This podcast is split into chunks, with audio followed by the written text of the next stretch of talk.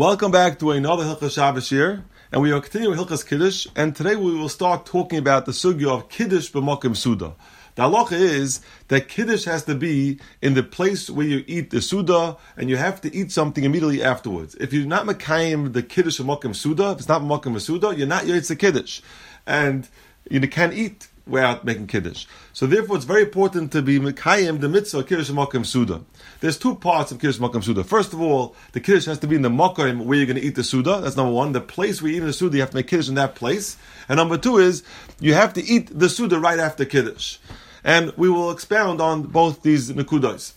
First of all, the reason for Kiddush Makam Suda, they bring down from the Pasuk in Yeshaya, it says, the V'karosel Shabbos Oinik, the Rishonim brings this, V'karosel Shabbos Oinik, and we darshan that B'mokim Kriya Shomte Oinik. Mokim Kriya is the Kiddush, the place where you make Kiddush, that is where the Oinik should be, that's where the Suda should be. Now we'll start with the second thing we spoke out, that you have to eat the Suda right after Kiddush.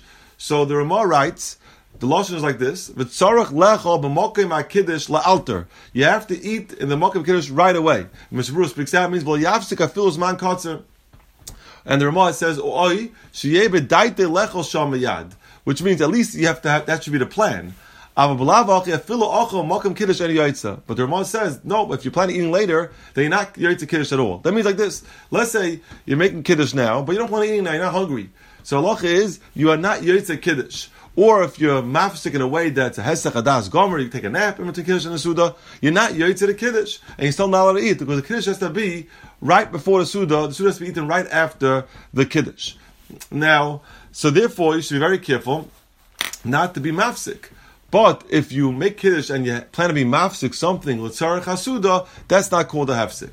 But even that, lechatchila, you should be makmir to try to eat the suda uh, as as close as possible to the kiddush. It's brought down that the Chofetz Chaim was noig not even to leave the room to wash his hands with tilas daim. He, he washed his hands with tilas daim in the room where he ate the suda. The same thing Chazon Ish also noig that.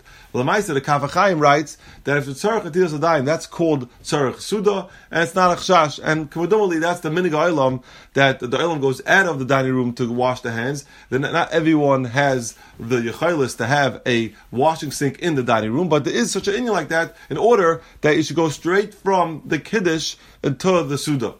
Now, let's say someone made kiddush and he left the house, and after he came back. So if he's not out for a very long time, so even though it's not al but but bedieved he is yaitze kiddush. It means even though he left the house, but it's as long as he didn't go for a very long time and he comes back to the makom where he made kiddush, he is yaitza. But again, lechatchila you should not leave the house between the kiddush and suda. You should try to make the suda as quick as possible to the kiddush. They actually ask that on by seder night, say they make kiddush, and then takes two three hours until until you eat the suda. So where's the kiddush makom suda? So on that, Rav Shlomo answers that since you're, you're it's the, you, you, say the agada, and that's the way it's set up by Chazal, the leil seder. Therefore, it's all called tzarech suda, and that's not called a hefsek even though it's a long time. But on a regular Shabbos, lechatchila you should eat the suda immediately after kiddush.